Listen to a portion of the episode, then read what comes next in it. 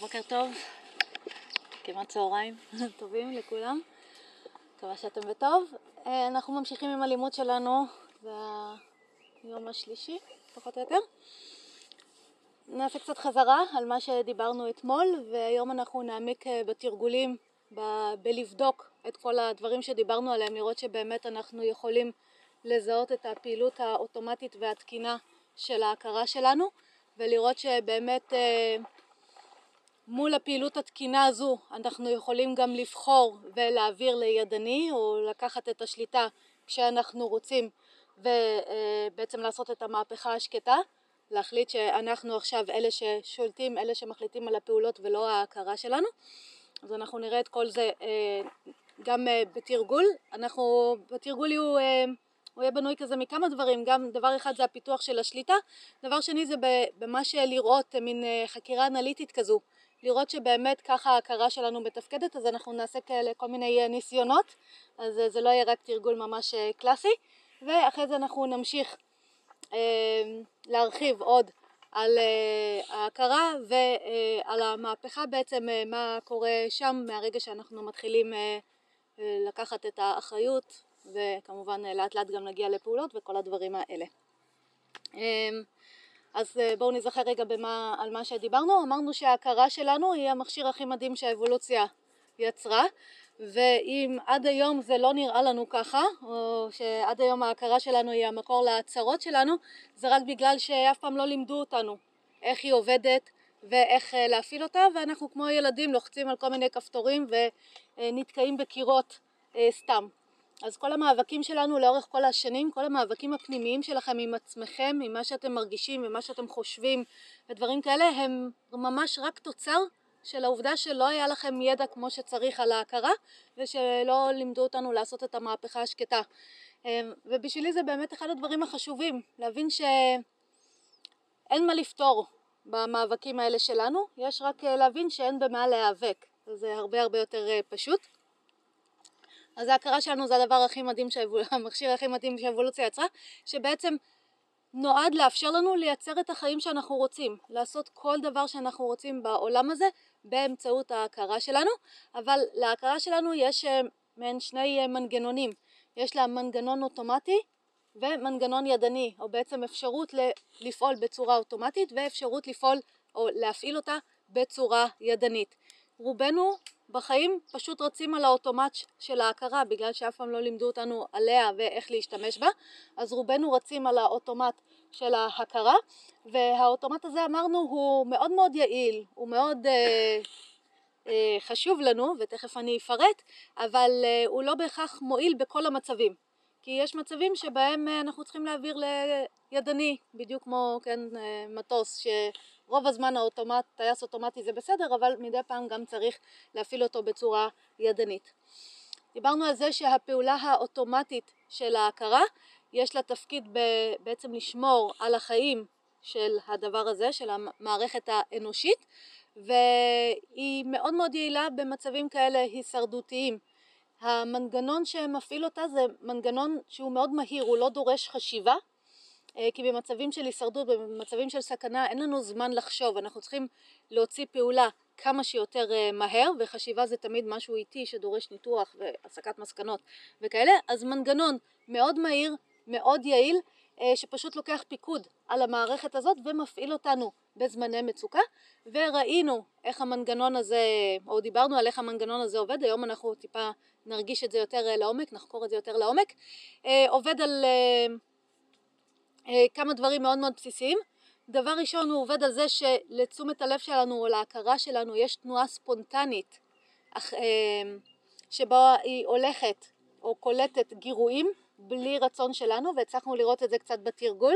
אה, כן, אם יש רחש אני לגמרי רוצה שההכרה שלי על דעת עצמה תעביר תשומת לב לרחש הזה ותהפוך אותי להיות מודעת אליו כדי שאני אוכל לבדוק אם הרחש הזה זה נחש שמסתובב פה או סתם ציפור בשיחים. אמ, אותו דבר אם אני רואה איזושהי תנועה מהירה, אני רוצה לגמרי שההכרה שלי תיתפס על זה כדי שאני אוכל לראות אם זה משהו שעלול לפגוע בי או אולי משהו שכדאי לי לצוד או אולי משהו שכן אה, בכלל לא משנה לי.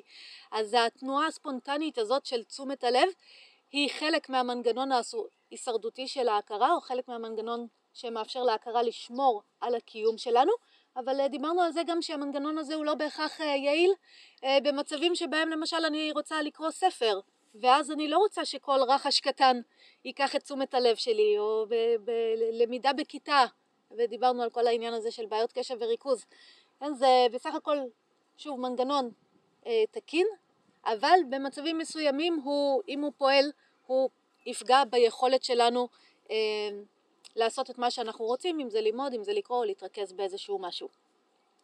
אז התנועה הספונטנית של תשומת הלב זה ההתחלה של המנגנון ההישרדותי ואחרי זה בעקבות מה שתשומת הלב קולטת ההכרה שלנו מגיבה, מייצרת תגובה פנימית דיברנו על זה שאנחנו ברגיל מכירים את זה בצורה של מחשבות ורגשות ודברים כאלה, כל הדברים שעולים לנו באופן ספונטני, תחושות פנימיות, אבל שבסופו של דבר מה שמעניין אותנו בתוך המנגנון הזה זה אה, שכל התחושות הרגשות האלה אנחנו יכולים לחלק אותם לשתיים, או לקיבוץ שנוצר במערכת או להתרחבות שנוצרת במערכת והיום גם אנחנו נחקור את זה לעומק, נראה שזה באמת כך. ולאורך היום אה, אנחנו מתכווצים ומתרחבים כל הזמן כשדברים שמבחינתנו פוגעים בקיום שלנו מייצרים אצלנו קיבוץ ודברים שמבחינתנו תומכים בקיום שלנו יוצרים התרחבות וכך לאורך כל היום אנחנו מתכווצים ומתרחבים. אם נסתכל אנחנו נראה שזה לגמרי לא בחירה שלנו, אנחנו לא בוחרים להתכווץ מזה שמישהו מעביר עלינו ביקורת או להתרחב ממישהו שנותן לנו מחמאה, זה קורה באופן ספונטני, זה נורא נחמד לראות את זה. ואמרנו המנגנון הזה של הפעימה הזאת של קיבוץ והתרחבות זה מנגנון תקין. כל עוד ההכרה שלנו גם מתכווצת וגם מתרחבת, או כל המערכת שלנו, כן? זה לא רק ההכרה, זה מורגש בכל הגוף, מורגש, כן? באנרגיה, מורגש בהכרה. אה, כל עוד ההכרה, כל המערכת שלנו גם מתכווצת וגם מתרחבת, זה אומר שהיא עובדת בצורה תקינה. אנחנו לא יכולים לחיות חיים רק על התרחבות, למרות שכולנו היינו רוצים, אין לנו סיכוי. אז להתחיל להכיר את התנועה הזאת של רגע אחד אני מכווצת, רגע אחד אני בהתרחבות, אה, ולהכיר את זה כתנועה תקינה של ההכרה או פעולה תקינה של ההכרה, זה אה, חלק, כן, מכל התהליך הזה שאנחנו עושים. וכמו שאמרתי בלתי נמנע שזה מה שיקרה, זה לגמרי לגמרי לא בחירה שלנו. ודבר שלישי שקורה בתוך המנגנון ההישרדותי הזה, זה התוצאות של ההתכווצות וההתרחבות. כשאנחנו מתכווצים המערכת שלנו באופן טבעי מתחילה לדחות את מה שמבחינתה גרם לקיבוץ, היא דוחה את הקיבוץ ואז היא דוחה את מה שמבחינתה גרם לקיבוץ, אז אנחנו יכולים לראות את זה מאוד יפה, שאם אה, מישהו העביר עלינו ביקורת והתכווצנו, המחשבה הבאה שתעלה לנו זה, טוב, לא בא לי לדבר איתו, אני הולכת הביתה, מכירים את זה? כמה זה, כולנו כאלה רובוטים. ומישהו נתן לנו מחמאה, המחשבה הבאה, כמובן כולנו חשים התרחבות, והדבר הבא שעובר לנו בראש זה, וואי, בא לי לשבת ולהכיר את הבן אדם הזה עוד קצת, איזה בן אדם מגניב הוא. אז כולנו אותו דבר, מופעלים עם המנגנון הזה של קיבוץ והתרחבות, אה, דחייה בעקבות הקיבוץ וניסיון להחזיק או להתקרב בעקבות ההתרחבות, אנחנו יכולים לראות את זה יופי, גם את זה אנחנו נחקור היום. ואמרנו במצבים של הישרדות זה מעולה, כי זה יגרום לי לראות נחש ומיד לעצור, או יגרום לי לראות משהו שאולי אני צריכה ומיד לקחת, אז זה מפעיל אותי מאוד מאוד בזריזות, אבל היום רוב החיים שלנו הם לא מצבים הישרדותיים, כן? מעט מאוד אנחנו בהישרדות, אולי בכביש, אבל רוב הזמן אנחנו לא, ו... ואז המנגנון הזה פשוט גורם לנו כשאנחנו, כשרק, כשהוא זה שמנחה את החיים שלנו, שהוא זה שמפעיל אותנו, או כן, גורם לנו לפעול, אנחנו נגלה שהרבה פעמים אנחנו מתרחקים או דוחים, נמנעים מדברים שדווקא יכולים מאוד מאוד להועיל לנו, כמו למשל לקום בבוקר מוקדם ולתרגל, כן, זה רק המחשבה על זה גורמת לי ככה להתכווץ וזה נראה לי מאמץ ואני לא עושה את זה, אמ, למרות שהיה יכול להיות מאוד מאוד מועיל לעשות את זה, ודברים אחרים שיכול להיות שמועיל להימנע מהם אני דווקא עושה, כמו למשל אה, סיגריות או לאכול עוגות שוקולד או דברים כאלה שהם אה, עדיף לי להימנע מהם, אבל המערכת האוטומטית שלי גורמת לי לקחת אותם כי זה מייצר את ההתרחבות ואת ההשתוקקות הזאת. אז בתוך המהפכה השקטה אנחנו לומדים להכיר את המנגנון האוטומטי, לומדים לא להילחם בו, לא לנסות לבטל אותו, לראות אותו ולחייך ולהגיד וואלה איזה כיף ההכרה שלנו תקינה כשאנחנו מתכווצים, כשאנחנו מתרחבים, כשאנחנו משתוקקים, כשאנחנו דוחים, יש מקום לכל התשוקות והדחיות והיצרים, להכל יש מקום, אבל המהפכה תאפשר לנו להגיד עכשיו בסיטואציה יכול להיות שיותר מתאים פעולה ידנית, לא לפי המנגנון הזה, יכול להיות שפה למרות שנורא בא לי עוגת שוקולד עדיף לי להימנע ויכול להיות שלמרות שאני ממש מתעצלת עדיף לי לקום ולתרגל. אה, ומהרגע שאנחנו מסוגלים באמצעות המהפכה לבחור את הפעולה שלנו שיכולה להיות מאוד שונה מהמנגנון האוטומטי לפעמים, אנחנו נראה שאנחנו מתחילים לקחת את החיים שלנו לאן שאנחנו רוצים, או בעצם ההכרה מתחילה לשרת אותנו, ובאמת להביא אותנו לאן שאנחנו רוצים, כי אם אני רוצה להיגמל עכשיו ממשהו אני יכולה, ואם אני רוצה להתחיל להתמיד במשהו אני יכולה, או אני רוצה להתרכז במשהו אני יכולה, כי למדתי לעבור לידני, ויש לי את ההכרה הזאת, המופלאה הזאת, שהמטרה האחת והיחידה שלה, או העיקרית שלה, זה לתמוך בקיום, סוף סוף היא באמת תומכת בקיום שלי, ולא סתם היא מקור לצרות כמו שהייתה עד עכשיו. שאלות. את חושבת שאפשר לגמל ממשהו לבד? בלי כוח אה, חיצוני? בלי עזרה? בוודאי, יש לך את ההכרה שלך, והיא עוזרת לך לעשות את זה. אבל אנחנו צריכים את המיומנות, את היכולת של השליטה הזו בתשומת הלב, כמו שתרגלנו במדיטציה, את היכולת להעביר לידני. אפילו, אפילו, אפילו ממש כאילו נרקומן ממש, כאילו ברמה של... שוב, אני אגיד, אם זה נרקומן שיש לו את היכולת לשלוט על ההכרה שלו והוא יודע, כן, את המהפכה השקטה וזה, הוא יוכל לעשות את זה לבד. צריך אבל, להגיע למצב בדיוק. ש... אוקיי. יפה. אז אם הוא לא הגיע לזה מעצמו, אז הוא יצטרך הדרכה איך לעשות את זה. אבל אה, זה, זה מעניין, כי גם כשאנחנו מקבלים תמיכה מבחוץ, בסופו של דבר מי עושה את הפעולה? אנחנו. אנחנו. זה לא משנה בכלל. בסופו של דבר אנחנו חייבים להיות שם, ואנחנו יכולים לראות שזה, נתקלים בזה הרבה, שלא משנה כמה תמיכה ועזרה נציע לבן אדם, אם הוא לא מוכן לעשות את המאמץ, אם הוא לא מוכן לעשות את השינוי, זה לא יעזור לנו, גם אם נעטוף אותו במיליון עזרות ותמיכות. בסופו של דבר אנחנו חייבים להיות שם ולעשות את הפעולה. עוד שאלות? כן. מה זה בעצם שונה מכוח רצון? אה, הכוח רצון שלנו אה, צריך אה, לראות מאיפה הוא מגיע. כי הכוח... כוח רצון חיובי. יפה. אז כוח הרצון החיובי זה הכוח שאומר לנו בוא נעבור לידני, בוא נעשה את המהפכה השקטה ונתחיל לייצר את החיים שאנחנו רוצים ואז עם הכוח רצון הזה אני צריכה גם לפתח שליטה על ההכרה. כלומר אני חייבת את השליטה הזו בתשומת הלב כי רק כוח רצון לא יעזור. אני צריכה לדעת מה, כן, מה הפעולה המנטלית הזאת שאני עושה ואיך אני מייצרת את הפעולה, אבל בהחלט. אבל אה, אם נראה את כוח הרצון של ההכרה שלנו, מה הוא בדרך כלל? אה, בא לי לא בא לי, כן זה כיף לי אני רוצה, זה לא כיף לי אני לא רוצה. כוח רצון כזה לא יעזור לנו, בסדר? אז זה צריך להיות הכוח רצון של, שלנו שמפעילים את ההכרה, לא של ההכרה עצמה. עוד דברים? כן. אז נגיד, אה, אם יש לי איזושהי מחשבה, אז אה, אני מתחילה להתבונן עליה, ואז נגיד סתם, אני הולכת עכשיו ואני חושבת על איזה משהו לא קשור שיוצר לי קיבוץ, אה, אז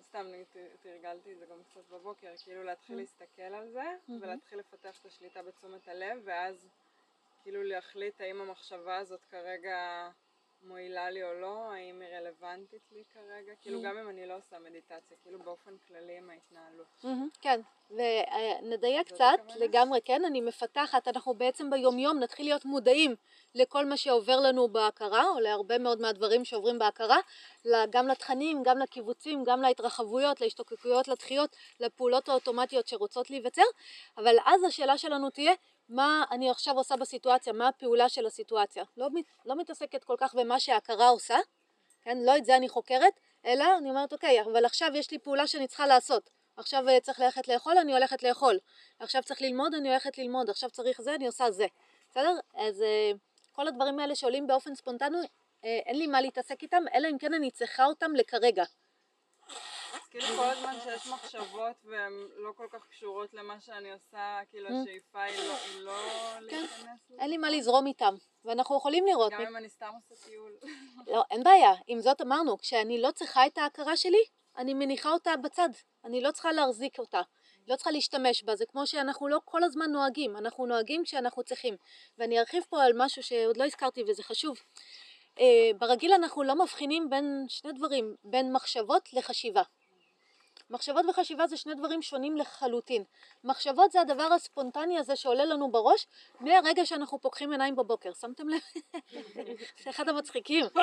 עוד לא התעוררנו, פקחנו עיניים, בום, מתחיל זרם של מחשבות שיכול להיות שם ככה כל היום.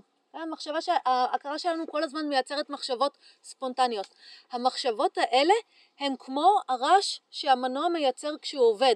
זה כאילו הנעתי את הרכב ועכשיו יש כל הזמן רעש קבוע של המנוע וככה אני יודעת שהמנוע עובד. זה אותו דבר, תסתכלו על המחשבות שלכם ואתם תראו מהרגע שההכרה נדלקת היא מתחילה לייצר את הרעש הזה, פשוט מחשבות רנדומליות, מייצרת אותם, מייצרת אותם, מתי הן נגמרות? כשאנחנו הולכים לישון, כשנרדמנו, כן? ואז אין אותם. אז זה ממש הרעש של המנוע, כן?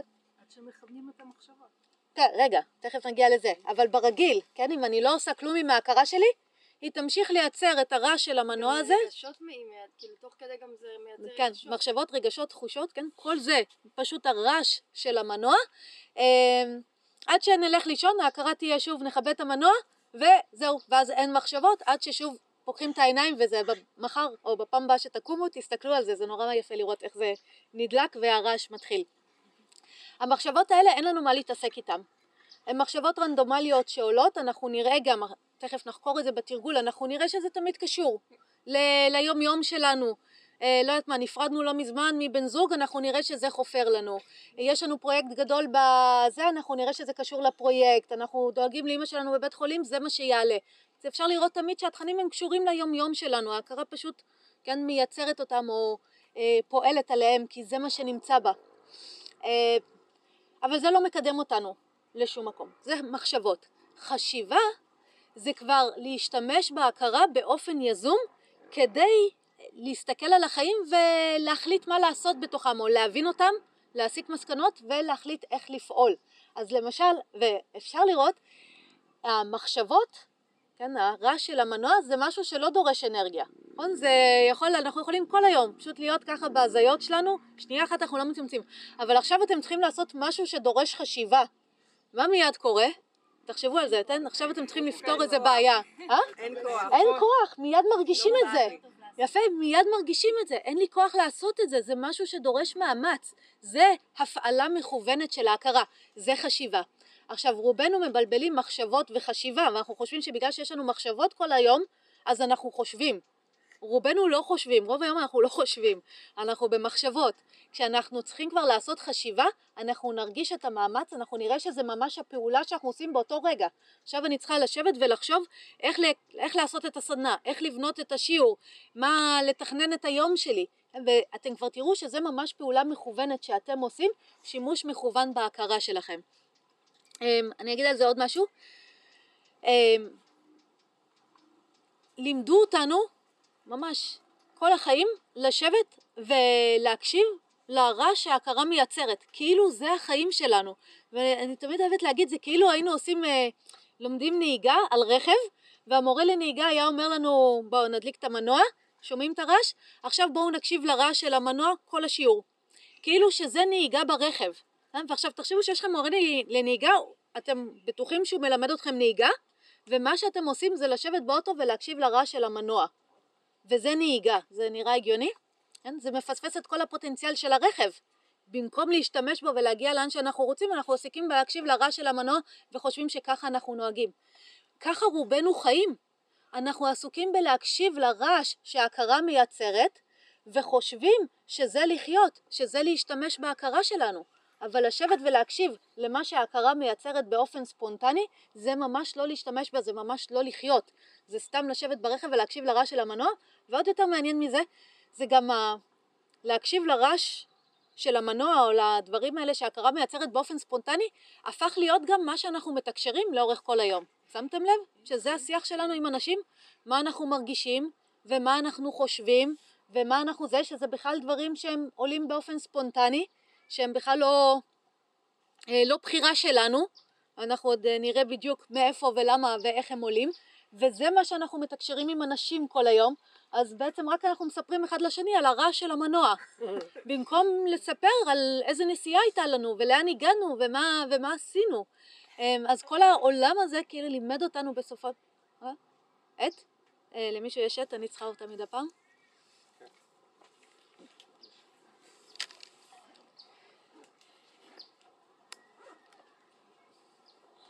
זה משחרר?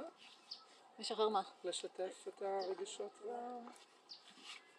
אה, אתה רואה, זה, אנחנו כאילו, כל החיים עושים את זה, זה שחרר אותנו ממשהו? לא, אנחנו כל החיים עושים את זה וזה לא שחרר אותנו מכלום, כי אנחנו כל פעם צריכים לעשות את זה מחדש. המהפכה השקטה מלמדת אותנו להסתכל על הטבע הזה של רגשות ומחשבות ולהבין שהם בסך הכל הרעש שההכרה מייצרת, זה לא החיים שלנו. והחיים שלנו, אנחנו נראה, זה הפעולות שאנחנו עושים. זה מה שמייצר את החיים שלנו.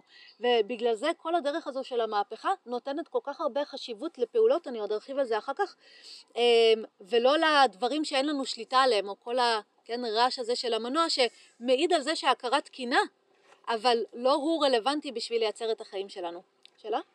כן, אה, בהקשר למה שהיא שאלה מקודם על, נרקומן, אז עלה לי אה, אחיין שלי שהוא על הספקטרום האוטיסט, האוטיסטי והוא בן שמונה וגם התחילו לו מחשבות אה, חרדתיות ממש. מהמם. אז כאילו, מה עושים עם הכרה כזאת? כאילו, זאת ההכרה שלו. ואיך עובדים עם דבר כזה? כן, אז במקרה הזה של אה, אוטיזם יש שם עניינים אה, אחרים בהכרה שצריך אה, קודם ללמד את הבן אדם, זה תלוי גם איפה הוא על הספקטרום, אז אני לא אכנס לזה לעומק, אבל אה, במקרה של אה, אוטיסטים צריך לעבוד איתם דווקא על אה, לבנות איזושהי זהות, לבנות איזשהו אני, ואחר כך אפשר יהיה לעבוד איתם על עוד אה, דברים, אז זה תלוי איפה הוא שמה. אה, ו- ואני אגיד, ולפעמים גם יש הכרות שהן יוצאות פגומות מהבית חרושת, כמו מכוניות שיכולות לצאת פגומות, אז למשל פיגור שכלי, זה הכרה שנפגעה, כן, האיבר מוח נפגע, התפקוד נפגע, ואז יש דברים שאי אפשר לעשות. אבל אה, אנחנו פה מדברים על הכרות שהן תקינות, כן, זה כמו, זה כמו לנסות אה, ללמוד נהיגה על רכב לא תקין. אפשרי? כן, אה? אבל קשה. לא. כן, תלוי מה לא תקין בו, כן. כן, אם המנוע בכלל לא עובד או זה, זה אין לנו מה לנסות ללמוד נהיגה על כזה דבר, אז אנחנו צריכים לראות מה מידת הפגיעה של ההכרה או מה ההפרעה שיש שם, ולראות מה אפשר לעשות. אבל זה לא כל כך, ב... לא- לא נרחיב על זה יותר מדי. עוד שאלות? כן. אמ, אמרת שזה זרם של מחשבות שפשוט בא ספונטני. וזה נכון, אני מרגישה את זה, אני רואה את זה על עצמי, שזה קורה ברגע שאני פותחת את העיניים, אפילו לפני שאני פותחת את העיניים. אבל אמ, גם מעניין אותי מאיפה זה מגיע ומה אני אמורה לעשות עם זה. חוץ מלהתכונן. אוקיי, אז התכוננתי. מה אני עושה עם זה? אני לא רוצה שזה ילך איתי כל היום, או שמחשבות מסוימות לא יהיו שם, כאילו.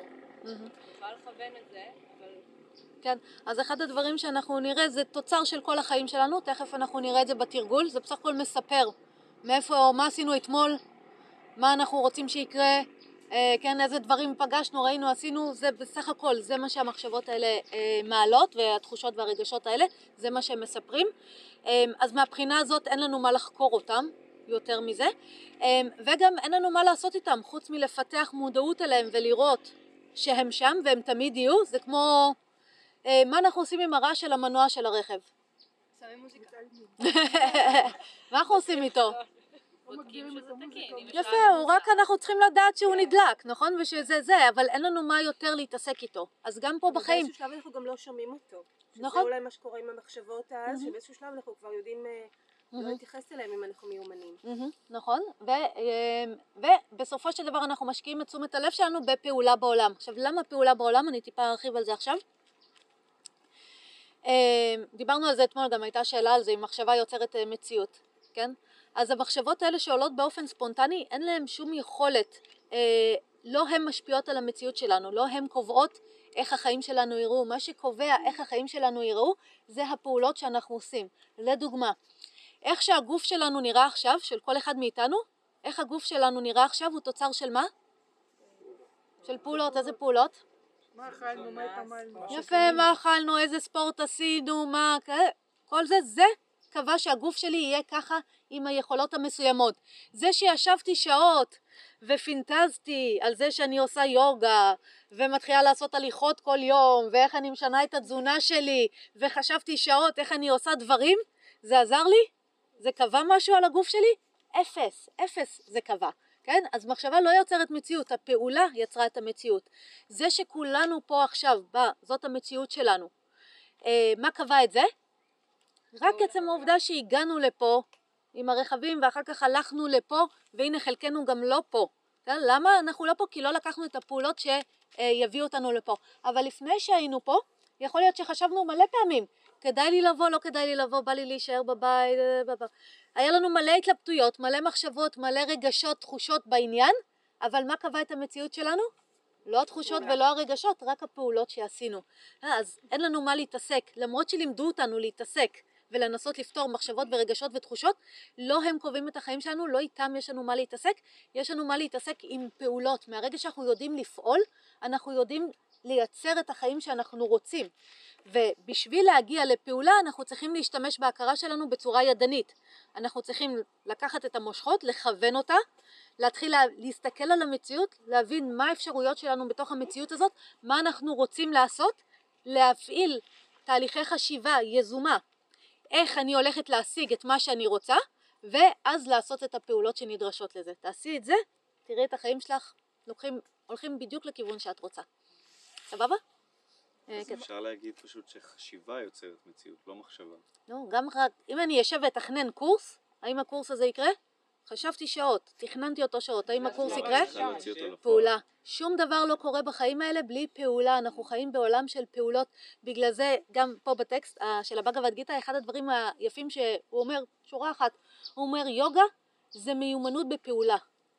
זה להיות מיומנים בפעולה בעולם כך שהפעולות שלנו ישיגו לנו את מה שאנחנו רוצים, זה הכל, ועד שלא נעשה את זה, זה לא משנה כמה נפנטז וכמה נבכה וכמה נעשה דברים, זה לא ייצר לנו שום דבר, זה לא יניע את החיים שלנו לשום מקום, כן? כמה שאלות. לגבי מה שהיא אמרה, אם זה מחשבות שלמרות שאני עושה פעולות הן עדיין לא נותנות מנוח, כאילו הן פשוט לא מפסיקות להסתובב בראש, אין בעיה, את רוצה שהרעש של המנוע יפסיק כשאת נוהגת ברכב? אה, אבל זה, אני רוצה שזה יפסיק להשפיע עליי. כאילו, לא.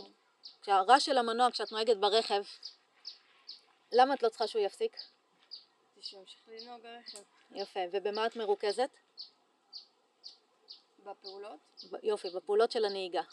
סבבה? אז אותו דבר פה. אני לא צריכה שזה יפסיק. היום זה מטריד אותך כי תשומת הלב שלך הולכת לשם, ואת חושבת שיש תכנים שאמורים להיות שם ותכנים שאמורים לא להיות שם. תכף אנחנו נראה שכל התכנים יכולים להיות שם. אין שום דבר בעייתי שעובר לנו בהכרה. זה בסך הכל הרעש של המנוע. ועכשיו מהרגע שאני מבינה את זה, זה יכול להמשיך להתקיים, ואני עסוקה בפעולות של הנהיגה, בפעולות של לייצר את החיים שאני רוצה. ותראי כמה זה נהיה בדיוק כמו נהיגה, כן? הרעש של המנוע הוא לא בעייתי. רגע. אוקיי, ומה כן. לגבי דברים שאין לנו שליטה עליהם? נניח עכשיו אני החלטתי לבוא ל... לסדנה ואני כאילו פעלתי, יצאתי מהבית, נסעתי, לא יודעת, קרה משהו שאין לי שליטה עליו מהמם, ואני לא מצליחה להגיע או שאני מאחרת או שלא יודעת, כאילו מהמם. נכון, זה, משהו שלא היה בחשיבה שלי. נכון, אין שום בעיה. אז עכשיו יש לך, אה, אני, אני אגיד ככה כמה דברים.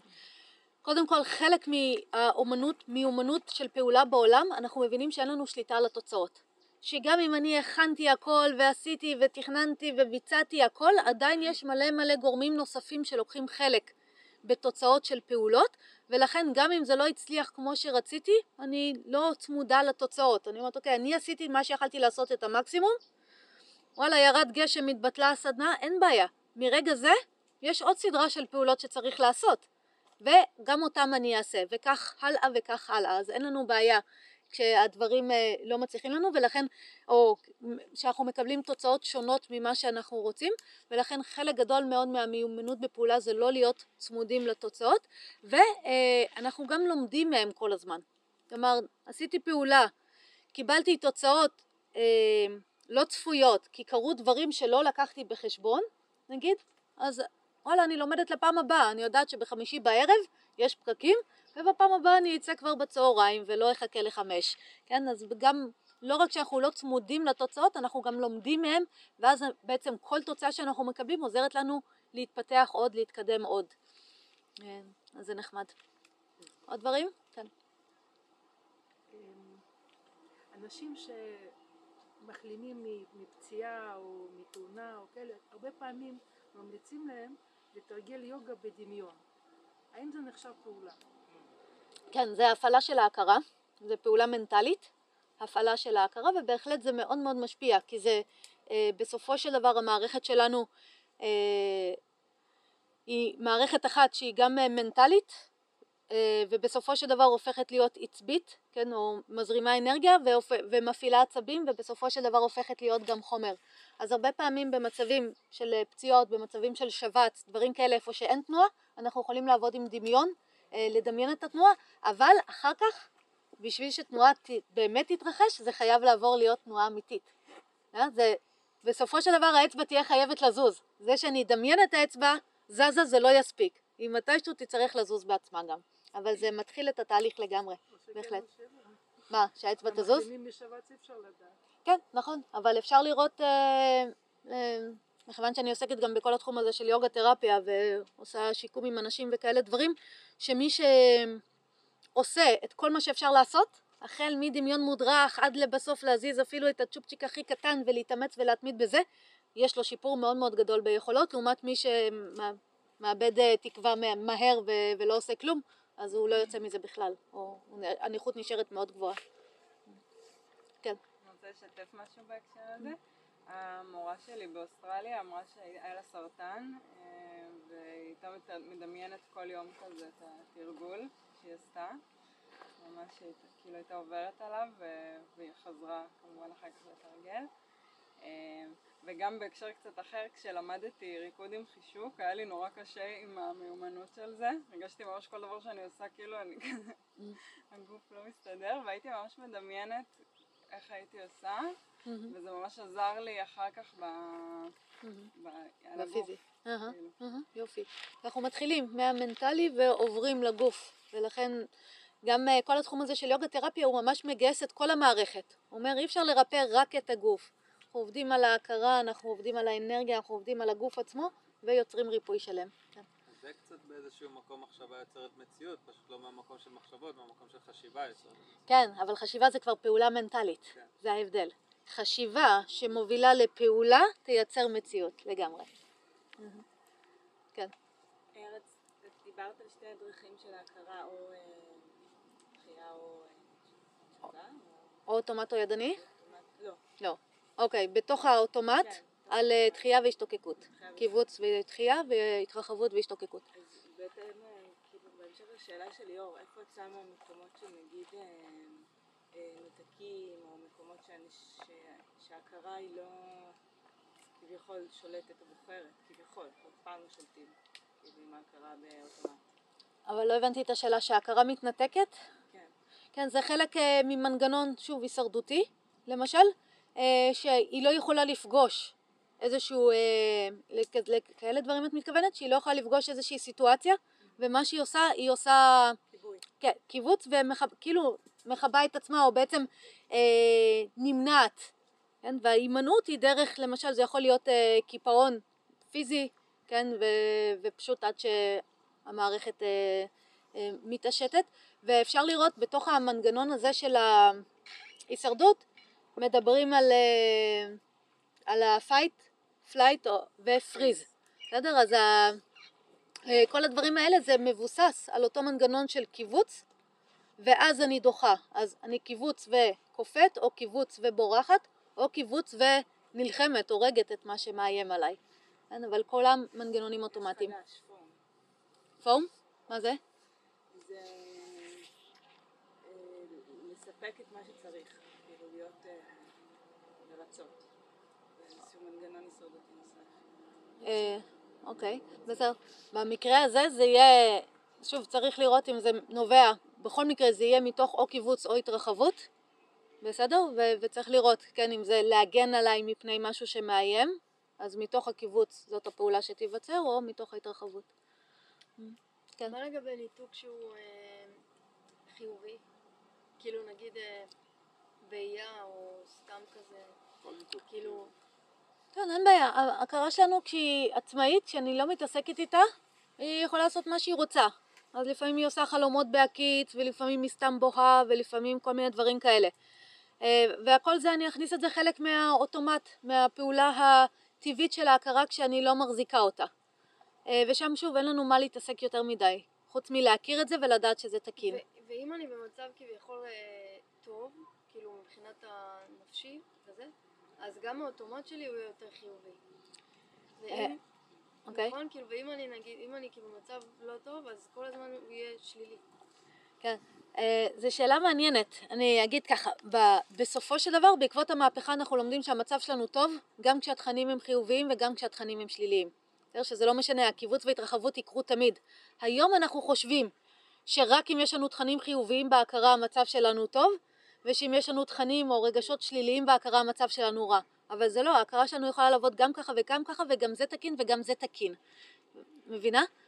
לא, לא. כי נניח אם עכשיו אני אשב פה ואני, או, זה באסה ולא נוח לי וזה ככה וזה זה וזה לא טוב, ו- זה, זה אומר שכאילו משהו, לא, זה אומר שההכרה שלך, יש לה, תכף אנחנו כשנחקור נראה מאיפה התכנים האלה עולים ולמה הם עולים אצלך ולא עולים אצלה, אבל זה רק אומר שלהכרה שלך, כן, מה שהיא מעלה באופן ספונטני זה שלא נוח לה. אבל את, אם את עושה את המהפכה, את מסתכלת על ההכרה שלך, נגיד, את במצב הזה, את רואה אותה כל הזמן בוכה לך, ואת מסתכלת עליה ומחייכת ואומרת, וואלה, ההכרה שלי עובדת תקין. מה קורה ברגע זה? משתחרר.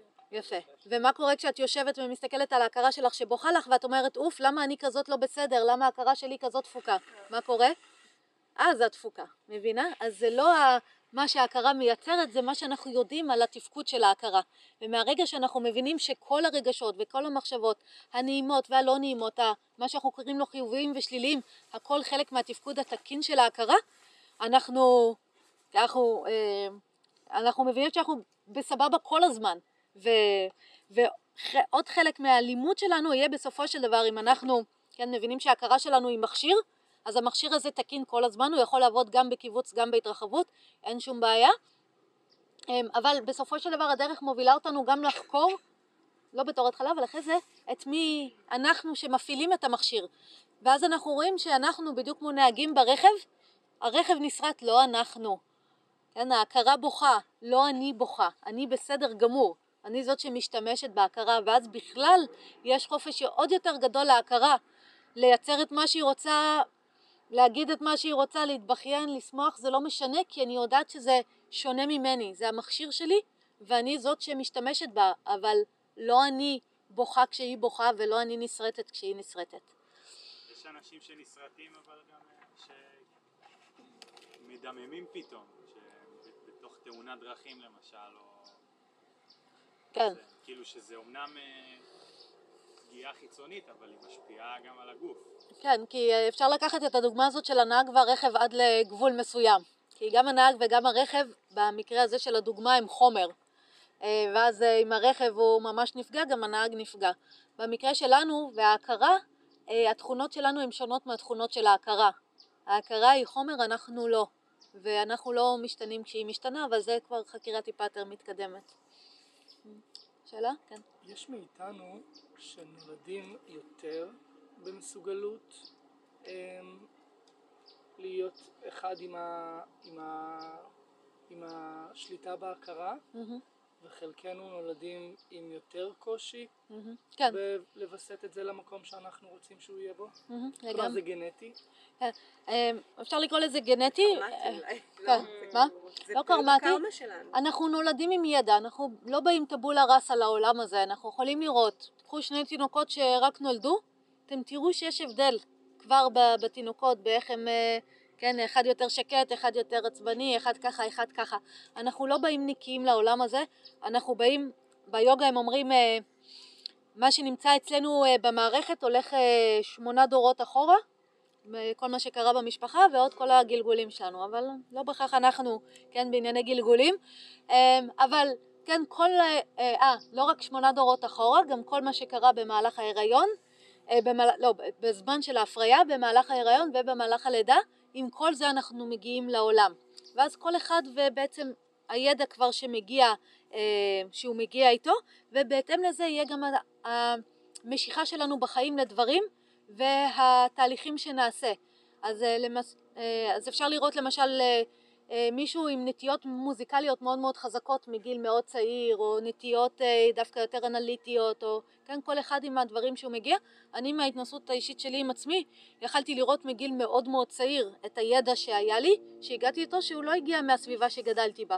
אף אחד לא דיבר את זה, אף אחד לא, זה לא היה, אבל מגיל מאוד מאוד צעיר ידעתי המון מה, כן, מהעולם הזה של היוגה, לא הגעתי טבולה ראסה, לכן גם התהליך היה לי מאוד מאוד פשוט. אז יש אנשים שיהיה להם, אה, שזה יהיה לגמרי חדש בשבילם, אה, נגיד, או בכלל לא יגיעו לצורך אה, לעשות את המהפכה השקטה, ויש אנשים שמגיל צעיר זה מה שיעניין אותם, ואני אגיד עוד משהו, יכול להיות פה שהרבה מכם כבר מגיל צעיר חיפשתם דרך, שמגיל צעיר ידעתם שלא יכול להיות שזה, שלאכול, לשתות, לחרבן זה הסיפור של החיים, שידעתם שצריכה להיות שם עוד איזושהי משמעות, אה, והרבה פעמים אנשים שמגיעים לדרך הזאת, אה, דווקא ההתבגרות שלהם הייתה מאוד קשה, כי הם היו טיפה שונים מכולם, מה שעניין את כולם לא סיפק אותם, ותמיד חיפשו עוד משהו, ובגלל זה יש המון מצוקה. בדרך כלל הם מגיעים עם המון מצוקה, עד שהם מבינים שוואלה זה ידע שהיה קיים בתוכי שלא יכלתי אלא לחפש ולבקש אותו. וכשהם מוצאים את זה, אז ההתקדמות שלהם גם היא בום, היא מטאורית בתוך זה, כי הם באו בשלים. בגלל זה הרבה מוצאים את זה בס- בסמים. כן. כי זה כאילו כביכול שליטה על ההכרה. אפשר להרחיב אותה, ואפשר... ו... כן, אפשר לשנות אותה, כן, בעיקר, אבל אה, כן, כביכול, אבל אה, גם מי שבאמת מחפש, הסמים לא, י... לא יספקו אותו. בסדר, הוא ידע שיש עוד משהו מעבר לזה שמבקשים. סבבה? זה ענה לך? כן. יופי. עוד שאלות? שה... זה אבולוציוני שהתשומת לב שלי תלך לצלילים, קולות, כי אולי יש שם שריפה, אולי יש שם איזה אויב, או אני צריכה לשים לב, צבעים כאלו. ולמה התשומת לב הולכת למחשבות, דאגות, זה כדי לבצע תהליכי אה, מחש... לאבד דברים? כאילו למה שם, מה, מה התפקיד ה... כן, גם. גם שם מדי פעם בעצם מסתובבים כל מיני תכנים בהכרה ולפעמים התכנים האלה, אה, או אנחנו צריכים כאילו לבקר את התכנים האלה. אז למשל אנחנו יכולים לראות מצבים שבהם פתאום עולה לנו זיכרון, אוי שכחתי לכבות את הדוד. בסדר, אני לגמרי רוצה שתשומת הלב שלי תלך לזה כי יש שם אינפורמציה חשובה. הרבה פעמים זו אינפורמציה לא חשובה, גם כמו פה. יש מלא אינפורמציות כמו הרעש הזה של הטרקטורונים, שאני קולטת אותם אבל היא לא חשובה לי, אני חוזרת עם תשומת לב לפה. אבל לפעמים, כן, זה משהו לגמרי הכרחי, אז זה, זה נחמד, ת- תפגשו את זה ותראו את זה בחיים, זה נחמד. מין מנגנון כזה שבודק מה עם זה, כן. שהכל תקין. כאילו, בדיוק, כל שכל הדברים שמוכלים לעשות. בהכרה ב- בשליטה. ואז באמת הרבה פעמים אנחנו יכולים לראות פתאום, וואלה, זה, לא דאגנו לזה. ואז אנחנו יכולים להפנות לזה תשומת לב ולעשות את הפעולה הנדרשת. אז מה זה לא חשוב? מה לא חשוב? המון כאילו, דברים שסתם קופצים. הוא אמר לי ככה, היא עשתה לי ככה, הוא זה, פתאום עולה לי אימייל של החתול הדרוס שראיתי מקודם. בסדר, זה דברים שהם נמצאים שם בהכרה שלי, אבל לא צריכה עכשיו תשומת לב מיוחדת אליהם. בסדר, אבל יש פתאום כן משהו של אופס, שכחתי לעשות משהו, זה אני לגמרי רוצה רגע לעצור על זה. הזדמנות, כן. קשר לתשובה שלך לשאלה מקודם של גל, Mhm. אה, דיברנו על, אה, על מחשבות אה, ועל אה, הצורך לפרוק אותן, ואת אמרת ש... Mhm. שאין צורך, אבל הרבה פעמים שאתה, יש לך מחשבה שמלווה אותך הרבה זמן ומטרידה אותך, איך שאתה פורק אותה זה נרגע. מהמם. היום זה מה שאתה צריך, היום זאת הטכניקה שיש לך. כי אתה חושב שהמחשבות האלה לא בסדר, ואתה לא יכול להתנתק מהן, אין לך עדיין את המהפכה, ואז הן מושכות את תשומת הלב שלך כל היום, ואז אתה סוף סוף מספר אותן, ואז הן נפרקות, כן, ואז הן סבבה. אבל אה, אחר כך אתה מבין שאין שום בעיה עם כל המחשבות. כלומר שגם אם יש לך מחשבה שהיא מטרידה או לא נעימה, היא לא בעייתית. ואז אתה לא ממשיך להתעסק איתה, אתה לא ממשיך להפנות אליה תשומת לב, ואנחנו נראה שכשאנחנו עושים את זה גם המחשבות האלה חולפות, ואז כבר אין לנו צורך לפרוק אותן כי הן אה, כל הזמן חולפות. אנחנו מגלים את הטבע הזמני שלהם גם ככה. אז לפני המהפכה אנחנו לגמרי יכולים להשתמש בדבר הזה, ואחרי המהפכה אנחנו לא נצטרך. ועכשיו זה לא אומר שאנחנו לא נספר כלום לאף אחד. כן, יכול להיות שאני אגיד וואלה מועיל לי דווקא לשתף את הבן זוג שלי שעולות לי מחשבות ב- על דברים כאלה וכאלה, אין בעיה, אבל זה כבר יהיה, זה לא אני חייבת לספר לו, אלא זה פעולה מועילה עכשיו לשתף אותו בדבר הזה, אז זה כבר מגיע ממקום אחר, סבבה? כן. איפה נכנס, אה, כאילו, בתוך ההכרה, אה, המנגנון של הרס עצמי? כן, זה גם אה, נראה לנו כאילו יש מנגנון כזה של הרס עצמי, אבל ההכרה היא לא מתוכנתת להרוס. היא מתוכנתת אך ורק להגן אה, על החיים ולתמוך בקיום, עד כדי כך אה, שבן אדם יכול להתאבד. וזאת ההכרה ששומרת עליו כשהוא מתאבד. כן, הוא, הוא התאבד על אמת, הוא מת. אבל זה היה פעולה של, לא של הרס עצמי, אלא פעולה של קיום. למה? איך יכול להיות? יופי. כי כל ההכרה מתוכנתת להביא אותנו למקום נעים ולהפסיק מקום לא נעים, להביא להתרחבות ולא קיבוץ. עכשיו תדמיינו, ולא אכפת לה מה זה נעים. כן, בדיוק, לא אכפת לה איך. כל עוד זה להפסיק את הקיבוץ. עכשיו אבל. ההכרה גרמה לו להתאבד אולי. היא עזרה לו. כן, תראו איזה יפה זה, זה מהמם. למות. כן, בן אדם, כן, אבל היא גרמה לו לכאוב, זה בדיוק מה שהיא אומרת. לא משנה. ההכרה, הקיבוץ וההתרחבות, אמרנו, זה חלק מהמנגנון התקין שלה, זה בסדר גמור שהיא מתכווצת ודוחה, אה, מתכווצת ומתרחבת.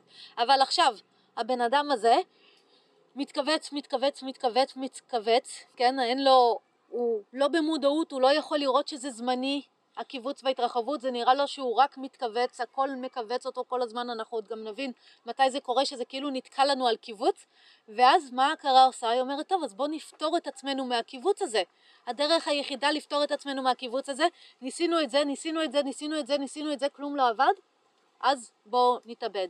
ואז ההתאבדות זה הרס עצמי? לא, זה משהו שתומך בקיום, זה משהו שההכרה עושה שוב בשביל לשפר. אז גם מה שנראה לנו כהרס עצמי, אנשים אומרים, אה, לא יודעת מה, התחלתי, התחלתי, התחלתי, ואז פרקתי כל עול, ו- או כל פעם אני הורס לעצמי, כל פעם אני שם לעצמי מקלות בגלגלים, זה לא שם לעצמי מקלות בגלגלים, אם נסתכל מה קורה לפני זה, נראה שלהכרה נהיה קשה, או נהיה קיבוץ במערכת, ובשביל להפסיק את הקיבוץ הזה, ההכרה יכולה להשמיד את כל מה שמבחינתה גורם לקיבוץ הזה. אז סתם, נגיד, אה, אה, אני עושה איזשהו פרויקט, והפרויקט הזה באיזשהו שלב נהיה קשה ותובעני, וכן, וגורם לי המון המון קיבוצים, אז עכשיו אני אלך ואני אהרוס את הכל. למה? כדי שהפרויקט הזה לא יהיה יותר, כדי שאני ארגיש חזרה התרחבות. אז אנחנו קוראים לזה הרס עצמי, אבל זה לא הרס עצמי. זה למעשה אותו מנגנון של ההכרה לתמוך בקיום. אבל זה הרס את היכולת שלך להשפיע עבור כל הברואים. אם היית מוציאה לפועל את הפרויקט הזה, אין אז בעיה. היית יכולה להשפיע לטובה. אבל ו- ההכרה מתוכנתת קודם כל לדאוג לדבר הזה, לדאוג לקיום של זה. אז אם הדבר הזה. סובל, היא קודם כל תנסה להביא אותו למצב נעים.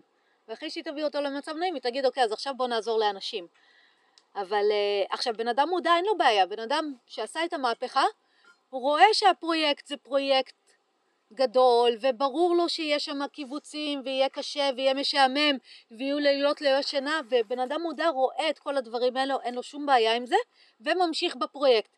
משתמש בהכרה שלו באמת לטובת כל הברואים, ועושה את הפרויקט הזה. אבל בן אדם לא מודע, המנגנון האוטומטי יתחיל לפעול, ויגרום לו לוותר על הכל או להרוס הכל. כמה פעמים פרשתם כי היה קשה?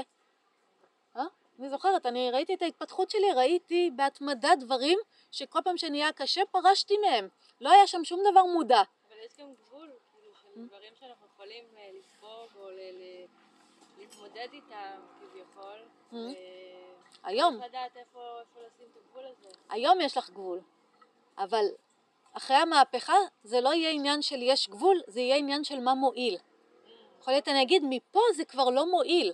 אני מסוגלת לעשות את זה, אבל זה כבר יפגע בבריאות שלי, זה יפגע בזה, זה יפגע במשפחה שלי, אין לי מה להתמיד בזה.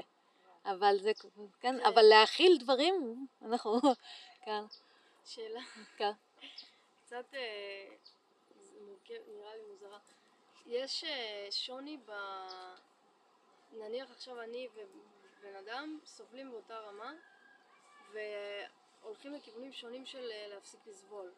כאילו נכון. קיצוניים יותר, פחות קיצוניים, אז אה, כאילו יש לה אופי? כאילו להכרה הזאת? יש לה ידע מה פותר את הדברים. אז למשל, בן אדם אחד יודע, ריצה פותרת לו את המצוקה, ובן אדם אחר שחטה. וההכרה תלך לפי הידע שלה. אבל הוא יודע גם את זה וגם את זה. לא בהכרח. מבחינתו שחטה לא פותרת לו את הבעיה, שחטה מכניסה אותו לפרנויות. אז אה, זה, או מי שהריצה אה, עושה לו כאבי גב, אז זה לא פתרון בשבילו. אז כל בן אדם יש לו את הסט דברים שלו, שיוביל אותו מקיבוץ להתרחבות, ואת אולי. זה הוא יעשה בזמן של מצוקה. סליחה? אני אומרת זה גם גנטי אולי, כאילו... אז גנטי זה בכל המערכת, זה הידע שעליו ההכרה מתפקדת, אנחנו נלמד את זה היום, נראה בדיוק. עוד שאלה? הייתה שם? כן. סתם, אני אשתף כי זה כאילו בשביל הקטע זה מעניין. כאילו זה משהו שאומנם. אז כאילו נגיד, סתם, יש לי מין מצבים שכשנגיד עבדתי עכשיו את הארוחה, ואני נכנסת בגלל עומס, סטרס, אני נכנסת למין, לפעמים אפשר להגדיר את זה כמעט מצב פסיכוטי. זאת אומרת עד שהקמתי את הארוחה הספקתי מעט להתגרש, להתפטר מהעבודה, אה, כאילו אולי אפילו לייצר בעיות במשפחה, כאילו איזה שהם, כאילו, וכי אני פשוט, כי, כי כאילו זה הכל, עכשיו אני מבינה שבעצם זה לא, זה הכל הפריע לי, לא תמך Mm. במטרה, שכאילו הכל כאילו, כי אני הייתי חייבת לעשות זה על מנת להגשים את התערוכה הזאת כביכול. אז כאילו פה בעצם, ה- כאילו המשקל קצת באמת מתערער, זאת אומרת, אני בעצם מבינה שהדבר הזה היה כנראה חשוב לי יותר מאחרים, כאילו פה... מהמם. כן, באותו רגע, זה, הפרויקט הזה היה זה שקיבל אה, חשיבות, ואז הייתה הזנחה, כי תשומת הלב שלנו זה מין אה, משאב מוגבל כזה. אנחנו יכולים לראות. אנחנו לא יכולים להש- להשקיע תשומת לב בהכל, אנחנו יכולים בכמה דברים, ואז אה, יכולים לראות את זה מאוד יפה, כן? גם אה, בקריירות או דברים כאלה, התשומת הלב הולכת לזה, ונזנחת מהמשפחה, נזנחת מעצמנו, אמהות עושות את זה כל הזמן, נותנות תשומת לב לילדים במקום לעצמם ולדברים אחרים, אה, ואז במקרה הזה זה פשוט עניין של לאזן, אם צריך, כן? ולבדוק מה הדרך המועילה לעשות את זה, כן? אז אני כבר כאילו למדתי, אז במקום נגיד להתפטר, הודעתי שאני חולה, כי כבר ידעתי שזה לא, כאילו, אז Mm. פה אני כבר באמת השתמשתי כנראה, Mm. זאת אומרת, בתודעה, כן, במודעות במשהו יותר מועיל, פתרון. ראית את, התוצאות של הפעולות, למדת מהם, ועכשיו ידעת לעשות פעולה קצת יותר מדויקת. לגמרי. יופי. עוד אה, דברים? כן. לפי מה שאמרת מקודם, אז כשיש אה, קיבוץ אז אני צריכה לדעת מה עושה לי התרחבות ו... ולעשות אותו. או, זה באוטומט של ההכרה. אחרי המהפכה, במודע שלנו, אנחנו לא חייבים לעבור מקיבוץ להתרחבות. אין לי בעיה לפעול יחד עם קיבוץ, אין לי בעיה לפעול יחד עם התרחבות, אני פועלת כדי לייצר את החיים שאני רוצה. ולפעמים לייצר את החיים שאני רוצה דורש ממני להסכים להיות בקיבוצים הרבה זמן. למשל כששוב, כשעושים פרויקט מאוד מאוד גדול ויש המון לחצים ולא מסתדרים עם הבוס ודברים כאלה ועדיין רוצים לעשות את זה, אז אני אומרת סבבה, אז אין לי בעיה שעכשיו במשך כמה זמן יהיה לי קיבוצים כי זה משהו שאני רוצה. אז לא כל קיבוץ, באוטומט כל קיבוץ אנחנו נעביר להתרחבות. בידני, ממש לא. אין לנו שום בעיה להיות עם קיבוצים, הם לא פוגעים בנו. כן. שאלה, בנושא חלוקת קשב, תמיד אומרים שאישה יכולה בו זמנית אה, לחלק קשב. זה מהמם. באמת נכון?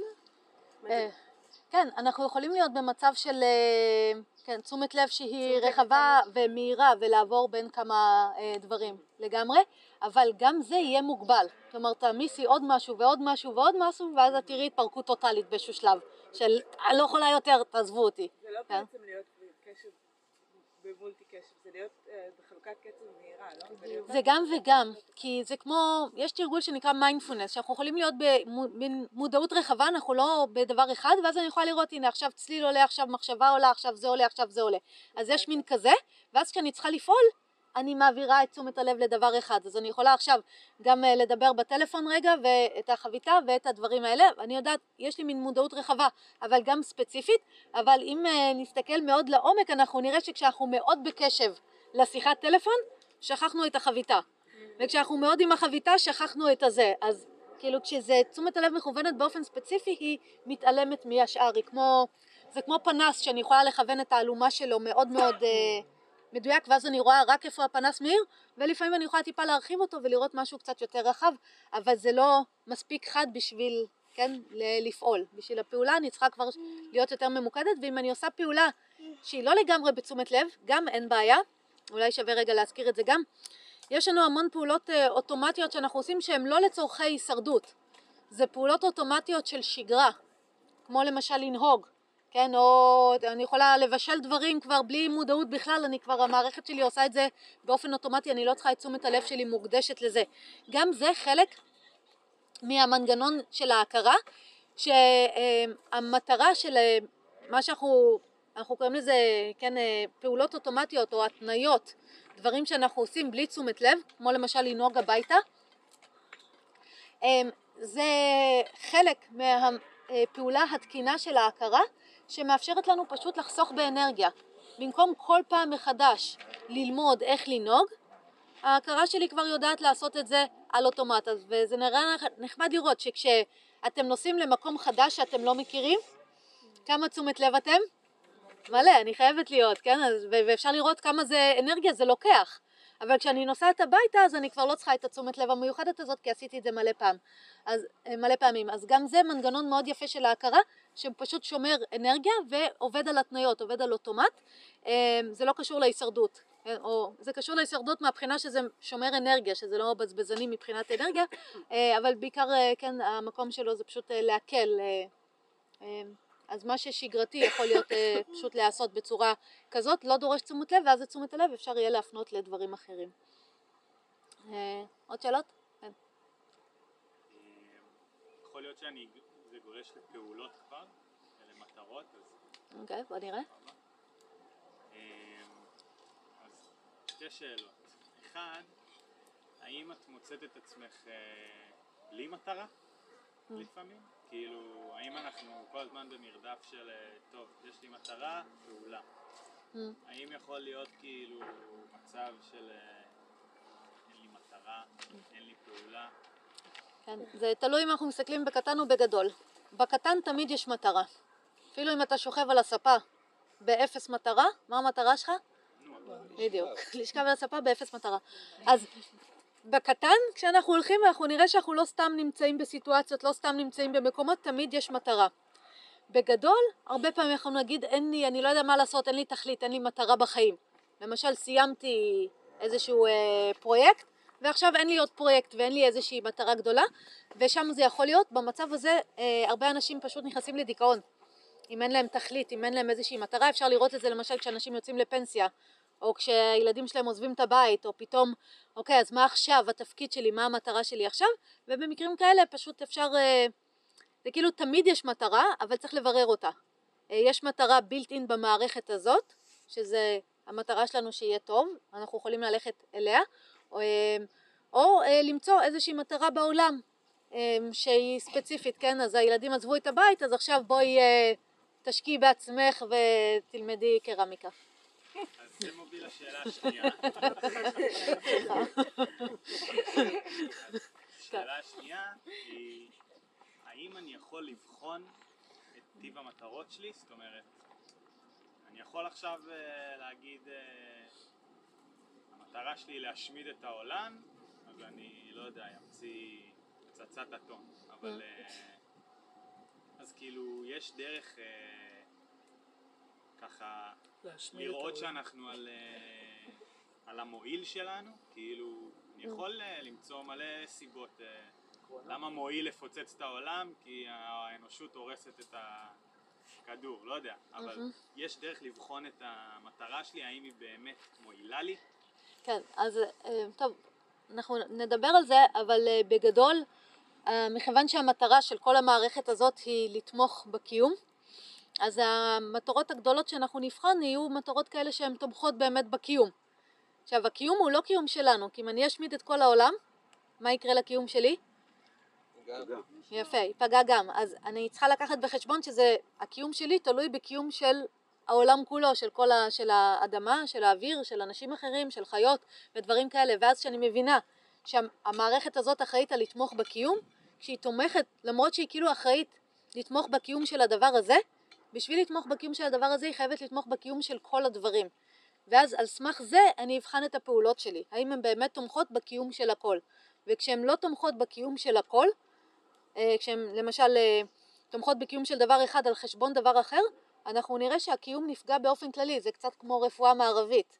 רפואה מערבית מה היא עושה? היא אומרת בוא נתמוך בקיום של דבר אחד ונהרוג בינתיים איברים אחרים. אז נוריד את הכולסטרול אבל נפגע בכבד. ואז ניתן תרופות לכבד אבל נפגע בכליות. ואז מה קורה?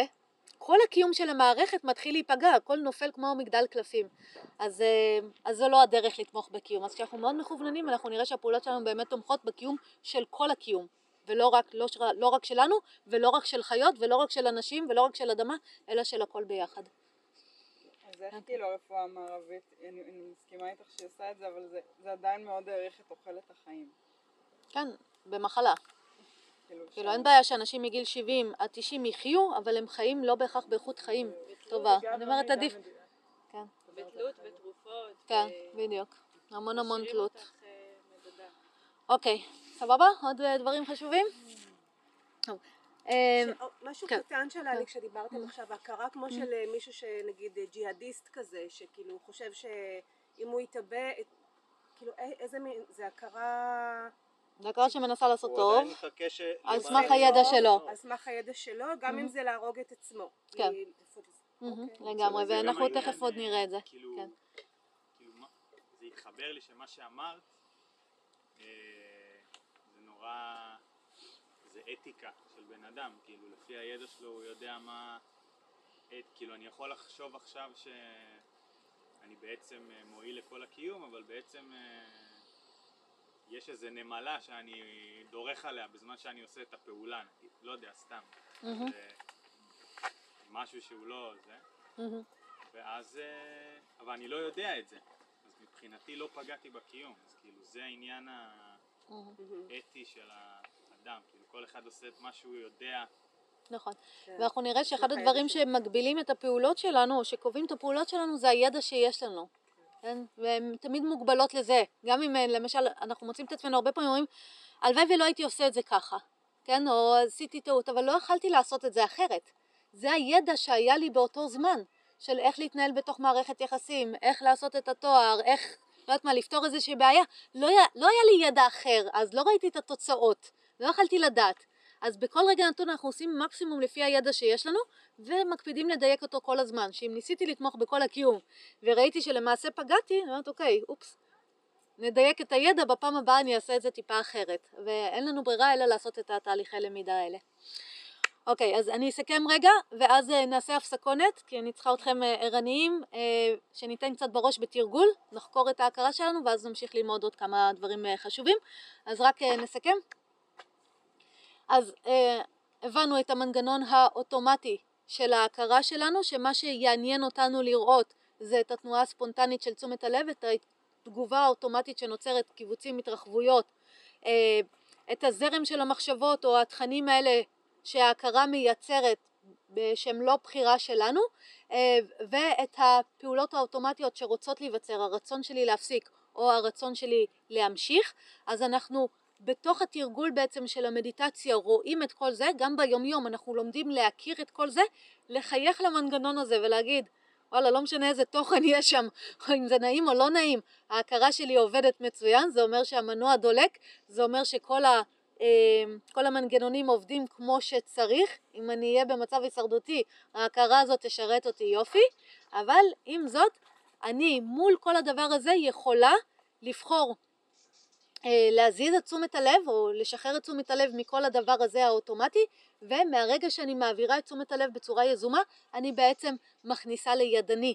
ואני אגיד פה עוד דבר קטן אחד הדברים היפים זה שאם כל הזמן אנחנו חושבים שאנחנו צריכים אה, לשנות רגשות ומחשבות בתוך התהליך הזה אנחנו מבינים שאנחנו לא צריכים לשנות אותם אנחנו רק צריכים להפסיק להפנות אליהם תשומת לב. זה קצת כמו אה, תדמיינו שאתם הולכים ויש לכם אה, שק של אבנים שאתם מחזיקים על הכתף ואתם סוחבים אותו ככה כל החיים וכבד לכם ואתם הולכים איתו וכבד לכם ויום אחד אתם מגלים שאתם יכולים פשוט להניח את השק אבנים על האדמה ולא להמשיך להחזיק אותו מה קורה באותו רגע? כן, איזה שחרור יש, אבל השק אבנים, האם הוא השתנה? אה? הייתי צריכה להעלים את השק אבנים? הייתי צריכה לעשות איתם משהו, להפוך אותם לנוצות? לא הייתי צריכה לעשות איתם כלום, הדבר היחיד שהייתי צריכה לעשות זה להבין שאני לא חייבת להמשיך להחזיק אותו. זה הכל. סליחה? תפסיק לספור. בדיוק, רק להפסיק להחזיק אותו. וזה מה שאנחנו עושים בתוך התרגול מדיטציה, והיום נראה את זה לעומק. אנחנו פשוט לא צריכים להמשיך להפנות תשומת לב או להחזיק עם תשומת לב את כל הדברים שהם לא בחירה שלנו. אין לנו בחירה שם, אין לנו מה לשנות שם. לא זה משפיע על החיים שלנו מהרגע שאנחנו לא מחזיקים את זה עם תשומת הלב. ואז את תשומת הלב אנחנו מעבירים לפעולה שאנחנו רוצים לעשות ומייצרים את החיים. להפוך לידני, שאת אומרת, אה, זה אומר לחזור לתשומת לב לנשימה? כן, להפעיל באופן יזום את תשומת הלב, זה הדרך שלנו. אז בתרגול מדיטציה זה לחזור לנשימה, אבל בחיים זה יהיה לחזור לפעולה. אה. כן? בחיים אני לא צריכה לחזור לנשימה, אני פשוט אומרת, אוקיי, נגיד, אני אה, נוהגת ועולה לי חרדה בנהיגה. חרדה בנהיגה, מה היא תעשה כשהיא עולה? מה יקרה לתשומת הלב שלי? תלך לדפיקות לב. יופי, תלך לכל הסימנים של החרדה, נכון? זה מה שקורה. עכשיו, למה תשומת הלב הולכת לכל הסימנים של החרדה? שהגוף מאותת ינון אוטומטי הישרדותי. יפה, כי לגמרי אני רוצה שתשומת הלב שלי תלך ותראה, שתבדוק מה קורה איתי, כן? לראות ששם הכל בסדר. אז עכשיו, תשומת הלב שלי הלכה לשם, על החרדה, אני מודעת לכל הדברים האלה של החרדה, רוב האנשים, החרדה, מה תגרום להם לעשות? למה? למה לעצור את הרכב? למה להפסיק לנהוג? רוצים להפסיק את מה שיצרה החרדה. יופי, כדי להפסיק את הקיבוץ הזה של החרדה, את הקושי של החרדה. העצירה הזאת של הנהיגה זה המנגנון האוטומטי. אומר, אני לא יכול לסבול את זה, בוא נעצור את הנהיגה, זה ישתחרר לנו. זה מנגנון אוטומטי. בידני אנחנו רואים את החרדה, מה אנחנו עושים? קודם כל מחייכים, מחייכים, אומרים אוקיי הנה ההכרה שלי עובדת מצוין, כן, היא יודעת שיש פה סכנה על הכביש והיא יודעת לייצר כן קיבוץ מול הסכנה הזאת, אין שום בעיה. אבל אז את יכולה להיות בסכנה שהגוף שלך או המערכת תיכנס לנתק, כי את לא מקשיבה לאזהרות שלה. בכלל לא, אני לגמרי מקשיבה. אז היא burning out אה, את האזהרות האלה עד זה לא. התודעה אה, כבר מתנתקים, כאילו. כן, אבל זה לא אזהרות בכלל, ואני לגמרי לא מתנתקת מזה, אני לגמרי מפתחת לזה מודעות, אני רואה את כל הסימנים, אני מבינה שהם תקינים, אין שם שום בעיה עם הסימנים האלה, אבל אני אומרת לעצמי, רגע, אני במהפכה, אני יודעת שאני, שהתנועה של תשומת הלב לשם היא הייתה תקינה, התופעות עצמם של החרדה הן תקינות, הרצון שלי לעצור בצד, תקין או לא תקין? תקין. תקין גם, אבל יש לי מטרה, מה המטרה שלי? למה אני באוטו? להגיע ליעד. אז מה תהיה הפעולה המועילה? להמשיך. לשחרר את תשומת הלב מהחרדה ולהעביר אותה חזרה לנהיגה. מה תהיה התוצאה? הגעת ליעד. הגעתי ליעד. מה קרה לחרדה? נעלמה.